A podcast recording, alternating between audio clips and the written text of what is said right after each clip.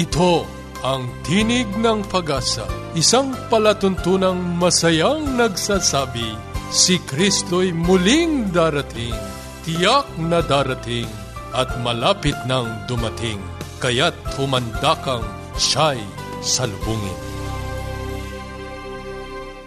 Kayo'y sumusubaybay sa Tinig ng Pag-asa, ang programang hatid sa inyo ng Adventist World Radio. Ito po si Joe Orbit Jr. Ako po ay mananatiling kasama ninyo sa pagtatanghal dito pa rin sa inyong natatanging programa Tinig ng Pag-asa. Samahan niyo po kaming muli sa loob ng kalahating oras sa pagtuklas at pagtalakay ng mga sipi ng pag-asa mula sa aklat ng buhay. Maligayang araw muli sa inyo at sa buong kapuluan ng Pilipinas na tumututok po sa ating programa. Nais po nating batiin ang ating mga taga-subaybay, lalong higit sa mga lugar na mahirap maabot ng pag-asa na itinuturo ng mabuting aklat. Kung nais nyo pong tumanggap ng aming pong libreng babasahin, Maari po kayong mag-text ng inyong kompletong pangalan at tirahan sa amin pong mga contact numbers 0915-571-9957 o di kaya 0920-207-7861. Sa ating pong talakayang pangkalusugan, pag-uusapan po natin ang ating pong pagpapatuloy sa pag-aaral ng mga sikreto sa mabuting pamumuhay at malusog na pangangatawan.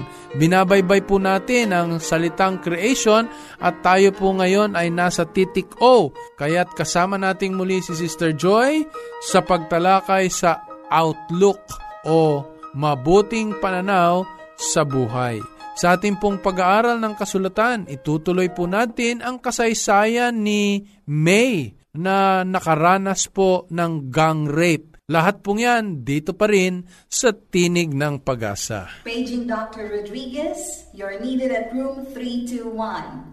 Dr. Rodriguez, Mrs. Martinez, kailangan na po nating i-dialysis ang asawa ninyo.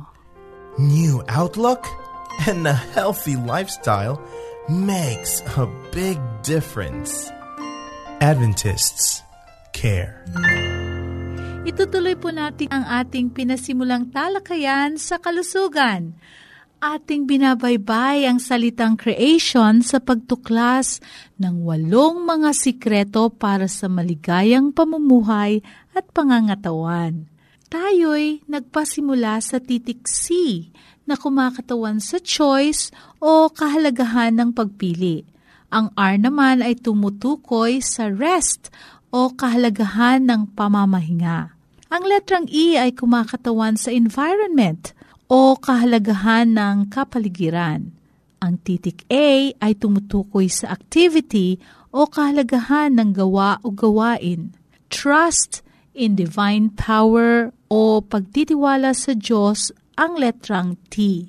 Ang titik I naman ay kumakatawan sa interpersonal relationship or pakikipagkapwa. Tatalakayin natin ang titik O ng creation. Ito ay outlook o mabuting pananaw sa buhay. Si Tony at Ronnie, kapwa sampung taong gulang, sila ay kambal na magkapatid. Magkamukhang magkamukha, ngunit salungat sa halos lahat na bagay, Kabilang dito ang pananaw sa buhay. Si Ronnie madalas ay mayroong mabuting pananaw at si Tony ay kabaliktaran. Nabubuhay siya sa negatibong pananaw. Manghang-mangha at nagtataka ang mga magulang nitong kambal. Sa kaarawan nila, nagpa siya ang tatay at nanay na subukin at pag-aralan ang ugali ng mga kambal na anak. Kaya't bago pa naman magising ang mga anak, ipinasok sa kanilang mga silid ang mga regalo sa kanilang kaarawan o birthday. Pinuno ng maraming iba't ibang mga laruan ang silid ni Tony, ang malungkutin at may negatibong pananaw. Sa gagustuhan ng mga magulang na siya'y mabago nung kaligayahan na maaabot ng mga laruan na naibigay sa kanya. Kay Ronnie, na may mabuting pananaw, sa halip na mga laruan, nagkalat ang mga magulang ng dumi ng aso sa paligid ng higaan nito upang subukin ang likas nitong masayahin at puno ng pag-asa. Nang ang kambal ay gumising at paglipas ng isang oras, dumaan ng mga magulang upang alamin ang reaksyon ng kambal na mga anak. Katulad ng dati, umiyak si Tony sa kabila ng napakaraming mga laruan. Sabi niyang umiiyak sa ama, Nako, kakaingitan ako nito ng aking mga kaibigan at lalayo sila sa akin. Iisipin nilang nagyayabang ako kailangan kong bumili palagi ng baterya. Tapos magastos. Ang daming babasahing instruction manual para sa malaro ko ito o ito o yung isang laruan. Kasabay naman ng pagyak ni Tony, naririnig ang mga yabag sa silid ni Ronnie na parang nagsasayaw. Agad itong tiningnan ng mga magulang. Nang makita si Roning masayahin, tinanong ng ina kung bakit siya nagsasaya sa palibot ng mga dumi ng aso. Niyakap ng mahigpit ni Ronnie ang mga magulang at pinasalamatan pa. Nagtaka ang mga magulang at nagtanong, para saan siya nagpapasalamat? Ang sagot ni Ronnie na may mabuting pananaw, Nako, matagal ko na pong hiniling sa Diyos ang magkaroon ng asong maalagaan. Salamat po sa inyong regalong tuta. Iingatan at mamahalin ko po ito. Nako, masaya itong kwento na ito. Malaki ang nagagawa sa ating kalusugan ng mabuting pananaw sa buhay. Sa katunayan, marami sa ating mga sakit o karamdaman ay dulot ng negatibong pag-iisip o pag-aalahala. Iniilawan ng mabuting pananaw ang madilim na mga bahagi ng ating buhay. Bagamat may mga panahon ng kalungkutan sa buhay, hindi nalulugod ang Diyos kung mananatili tayo dito ang pananalig sa Diyos sa kabila ng mga bagay na hindi natin lubos maintindihan ay tinatawag na pananampalataya. Pakinggan mo kaibigan ang ilang mga sipi sa kasulatan tungkol sa mabuting pananaw. Ang Kawikaan 17.22 nagsasabi, Ang masayang puso ay mabuting kagamutan, ngunit ang bagbag na diwa ay tumutuyo ng mga buto. Tandaan mo kaibigan, maari mong piliing maging malusog at masaya ang buhay.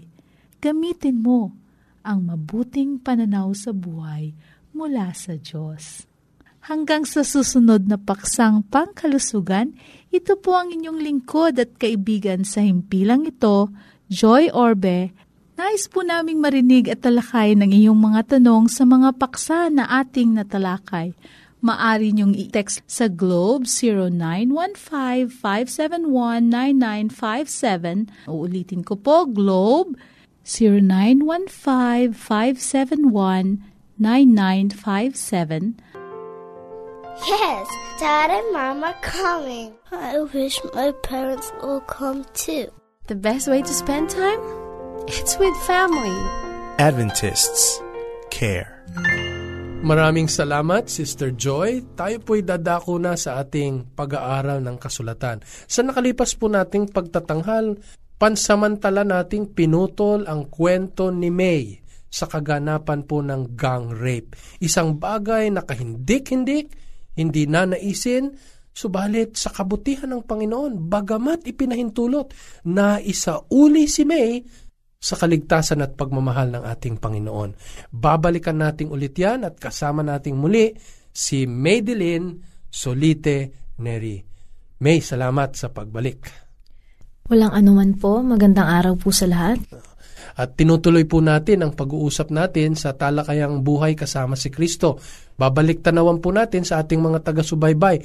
Nung nakalipas pong kwento ni May, naganap po ang tinatawag na gang rape sa kanyang mga kliyente na inanyayahan siya na magkaroon ng tinatawag na sing-along sa hindi inaasahang pagkakataon sa kanilang mga masamang adhikain, unti-unting nilalagyan ng masasabi nating substansya na nauwi si May sa pagkahilo at dinala siya sa isang lugar na doon ay naganap ang lahat ng mga bagay na ito. May, balikan natin yon. Alam kong magiging mahirap ito sa iyo.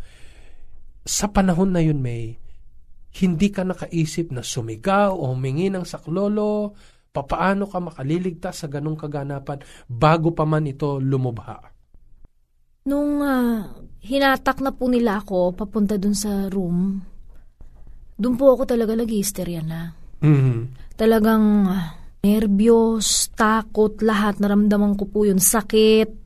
At ang lugar may, kung mababalik tanaw mo. Sa naalala ko po, private place po nila yon subdivision. Mm-hmm. So sa lugar po nila. Pagkatapos na ito'y maganap, at ikay nakahandusay na para bang sinasabi mo na lang, Panginoon, kahabagan mo ko. Ano? Habang ginagawa po nila, yung dalawa po, lumabas po kasi ng room. Inisip ko wala na, kukuha na to ng patalim. Mm-hmm. So, nung patuloy po yung pagsisigaw ko, itong isa na mas nakakatandang kapatid, parang natauhan siya na sumisigaw pala ako. Sabi niya sa akin, huwag kang sumigaw. Kasi sa lahat ng ayoko yung sumisigaw. Tumahimik ka, pinapatahimik niya ako. Tapos, sinara niya ang pintuan. Tapos nung pagbalik nung dalawa, sumisigaw. Bakit mo sinara?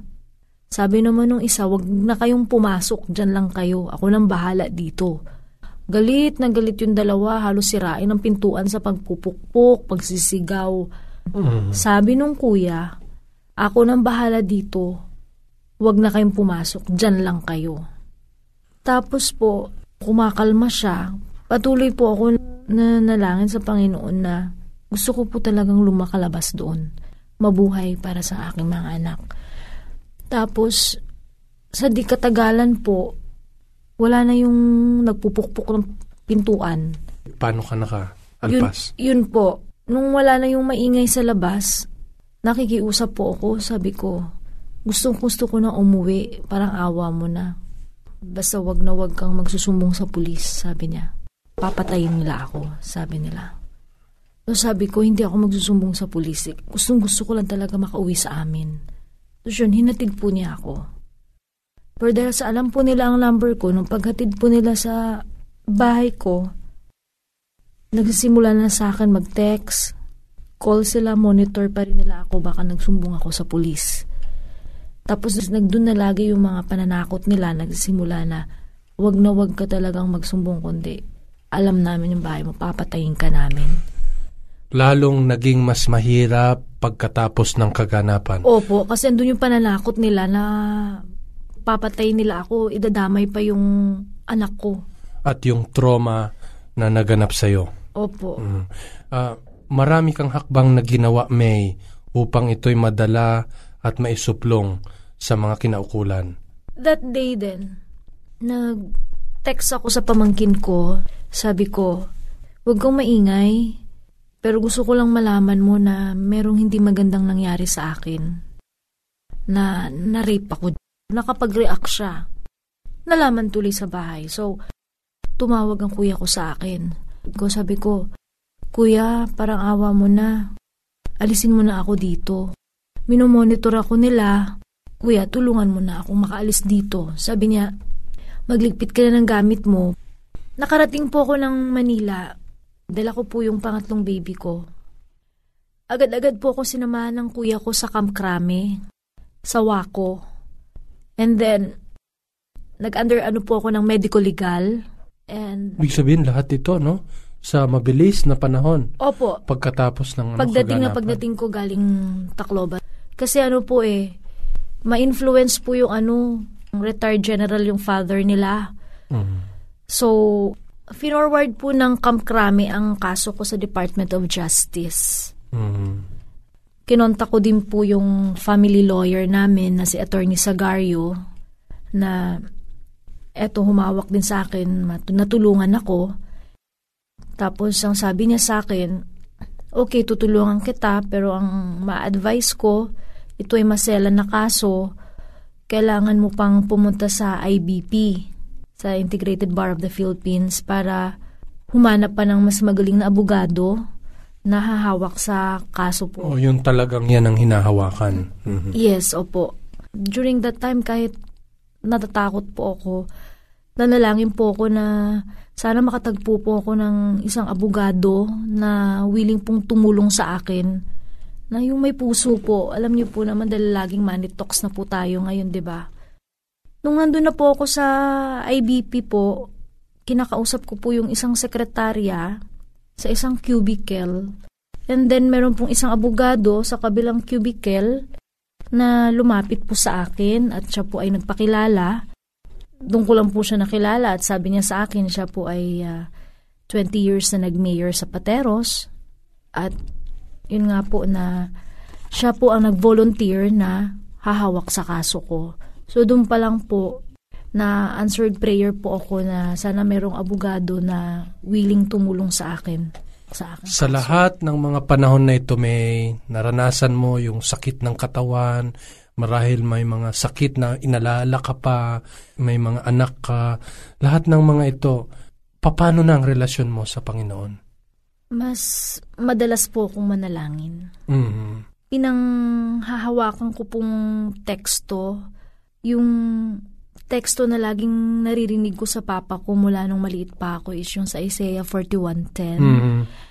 It says that, Do not be afraid, for I am with you. Mhm. Do not be dismayed, for I am your God. I will uphold you and strengthen you with my righteous right Amen. hand. Amen.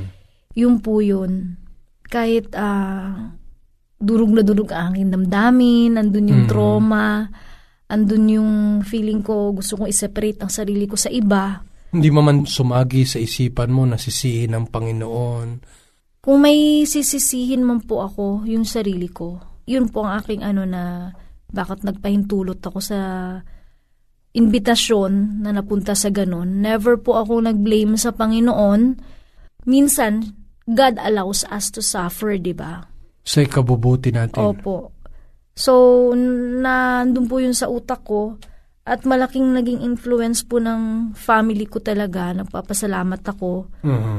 na naging close kami. Pinaramdam talaga nila sa akin ang moral support, Mhm. ang love nila nung pagkatapos ng Kaya insidente. sa ating pong mga tagapakinig, napakahalaga po ng support group. ano At sa bahaging ito ng buhay ni May, ang kanyang naging support group ay ang kanyang mismong tahanan. Sa mga ganitong kaganapan, mahalaga po na naroroon ang pagkandili at pag-aaruga ng ating pong tahanan. Nakita ko po kung sino po yung mga tunay na kaibigan ko. Mhm, mhm. Naramdaman ko yung pagmamahal sa pamilya ko. Na andun lang sila, hindi nila ako iniwanan during nung ako ay... Nakaramdam po kasi talaga ako na yung trauma nga.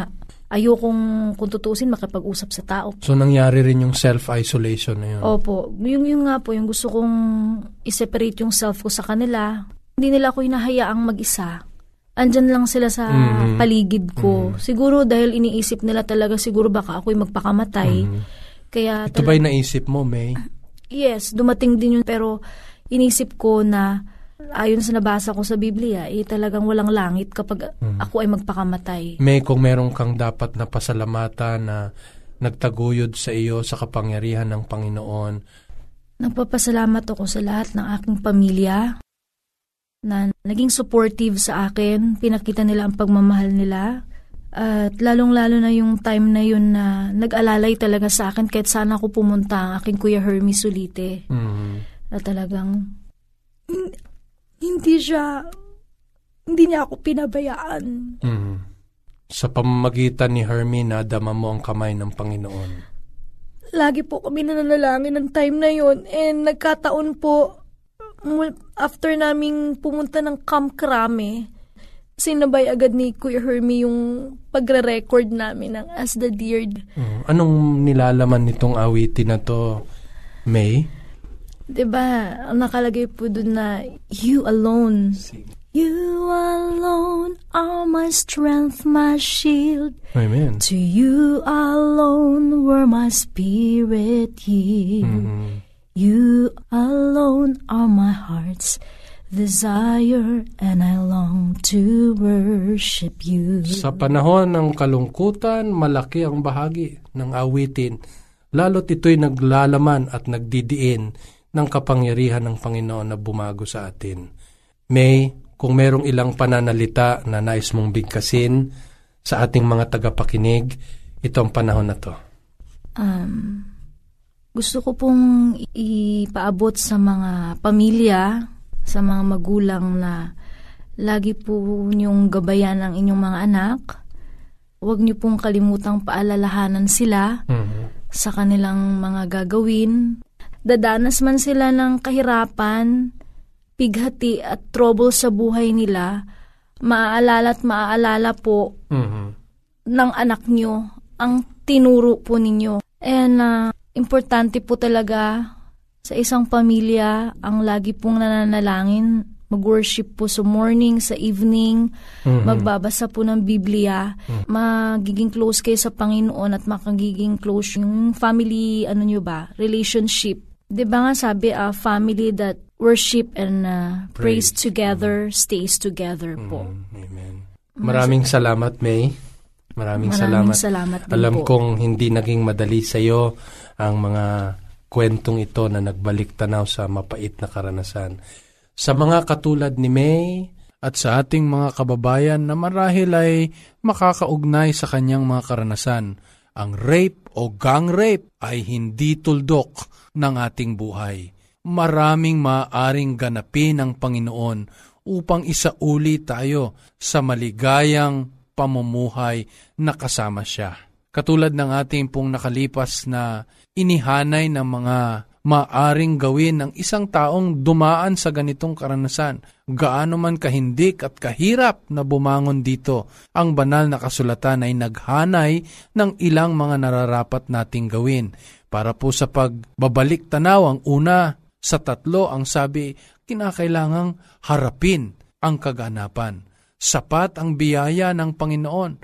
Ikalawa ang sabi, kinakailangang hindi lamang harapin ang kaganapan, kundi harapin din ng may katapangan ang mga damdamin na idinulot ng pangahalay na ito, katulad ng pagkagalit, pagkamuhi, katulad din ng pagkalito o pagkaawa sa sarili ng lubha. At ang ikatlo, ang sabi, kinakailangang harapin natin ang bukas na kasama si Kristo. Papalitan ng Panginoon ng kanyang katotohanan at mga kaisipan kung papaano itinuturing tayo ng Panginoon sa kabila ng mga bagay na ito. Panginoon lamang ang naglalagay sa atin upang takpan ang ating mga karumihan ng kanyang pagliligtas. Opo, haharapin ang kaganapan. Haharapin ang mga damdamin na idinulot ng pangahalay na ito at haharapin na kasama si Kristo. Dagdag po sa tatlong mga bagay na ito, kinakailangan din pong matutunan natin ang kaginhawahan na idinudulot ng pag-awit. Sapagkat ang awitin po, lingid sa kaalaman ng marami sa ating mga kababayan, ay gumaganap ng pagpapagaling sa ating kaluluwa, lalong higit sa mga ganitong kalagayang hinalay na hindi magaganap ng anumang pagtuturo o pakikipag-usap. Kaya't nagpapasalamat tayo sa Panginoon na ang awitin ay nakapagbibigay ng kaaliwan at pagpapagaling sa ating mga kaluluwa. Kaya nga't itinuturo ng banal na kasulatan na sa ganitong mga awitin na nakasalig, nakabatay sa kasulatan, tayo'y pinalalakas, pinagagaling ng ating Panginoon. Dagdag pa rito ay ang malaking usapin ng pagpapatawad. Maraming mga taong hindi nakauusad sa kabila ng ganitong kaganapan sa kanilang buhay sapagkat hindi nila hinaharap ang usapin ng pagpapatawad. Marahil sa kanila ang pagpapatawad ay pagtalikod na magkaroon ng hustisya ang kanilang karanasan. Marahil sa iba ang pagpapatawad ay pagturing na maliit na bagay lamang ang naganap sa kanila at maaring ipagwalang bahala na lamang. Mali po. Sa pagpapatawad, sinusunod natin ang kalooban ng Panginoon at kinakalagan natin ang ating mga sarili sa pagkabulid, sa pagkamuhi na kadalasan sa atin bumabalik ang masasamang idinudulot nito sa ating buhay. Sa Marcos Kapitulo 11, ang talatay 25, itinuro at idiniin ng Panginoon sa kanyang mga aral ang kahalagahan ng pagpapatawad. Sapagkat sa ating pagpapatawad, tayo'y pinapatawad din ng ating Panginoong Diyos. Bagamat ang pagpapatawad ay nagiging mahirap sa marami na nakaranas nito, apat na bagay lamang na ipinapaalala sa atin ng Panginoon. Sa pagpapatawad, hindi nangangahulugan na ating ipinararaya ang naganap sa atin. Hindi po. Sa pagpapatawad, hindi nangangahulugan na ang naganap sa atin ay maliit na bagay at hindi mahalaga. Hindi po. Sa pagpapatawad, marami ang nag-aakala na ito'y nangangahulugan na kalimutan na lamang ang naganap sa iyong buhay. Hindi po. Sa pagpapatawad, ang iniisip ng marami ay hindi na dapat parusahan ng batas. Hindi po. Sa kabila nito, sa pagpapatawad, ating pong itinatanyag sa buong sanlibutan na ang mga bagay na ito ay kamuhimuhi sa Diyos, subalit inilalagak natin sa kamay ng Panginoon ang pagtatanggol o paghihiganti. Yan po ang itinuturo ng Roma Kapitulo 12, 19 at ang kahabagan ng Diyos sa Roma 12, talatang 1. Lahat pong ito, kaibigan, ay nagtuturo sa atin sa kahalagahan ng pagpapatawad. Pagkatapos na masunod ang unang mga bagay na ating pong tinalakay, mahalaga po ang gagampanan ng awitin sa pagpapagaling ng ating mga kaluluwa. At higit sa mga awitin na makapagpapagaling, doon sa mga nakaranas ng kahalayan, malaki po ang magagawa ng pagpapatawad. Kaibigan, may pag-asa sa buhay kasama si Kristo sa kabila ng kahalayang naganap sa iyong buhay. Hindi ka pababayaan ng Panginoon. Sa mga nagnanais na magpadala po ng kanilang mga katanungan, maaari po kayong mag-text sa aming number 0915-571-9957 o di kaya sa aming smart number 0920-207-7861. Muli, ito po si Joe Orbit Jr. sa Roma 15.4 sa pagtitiis at pagaliw ng mga kasulatan ay mangagkaroon tayo ng pag-asa.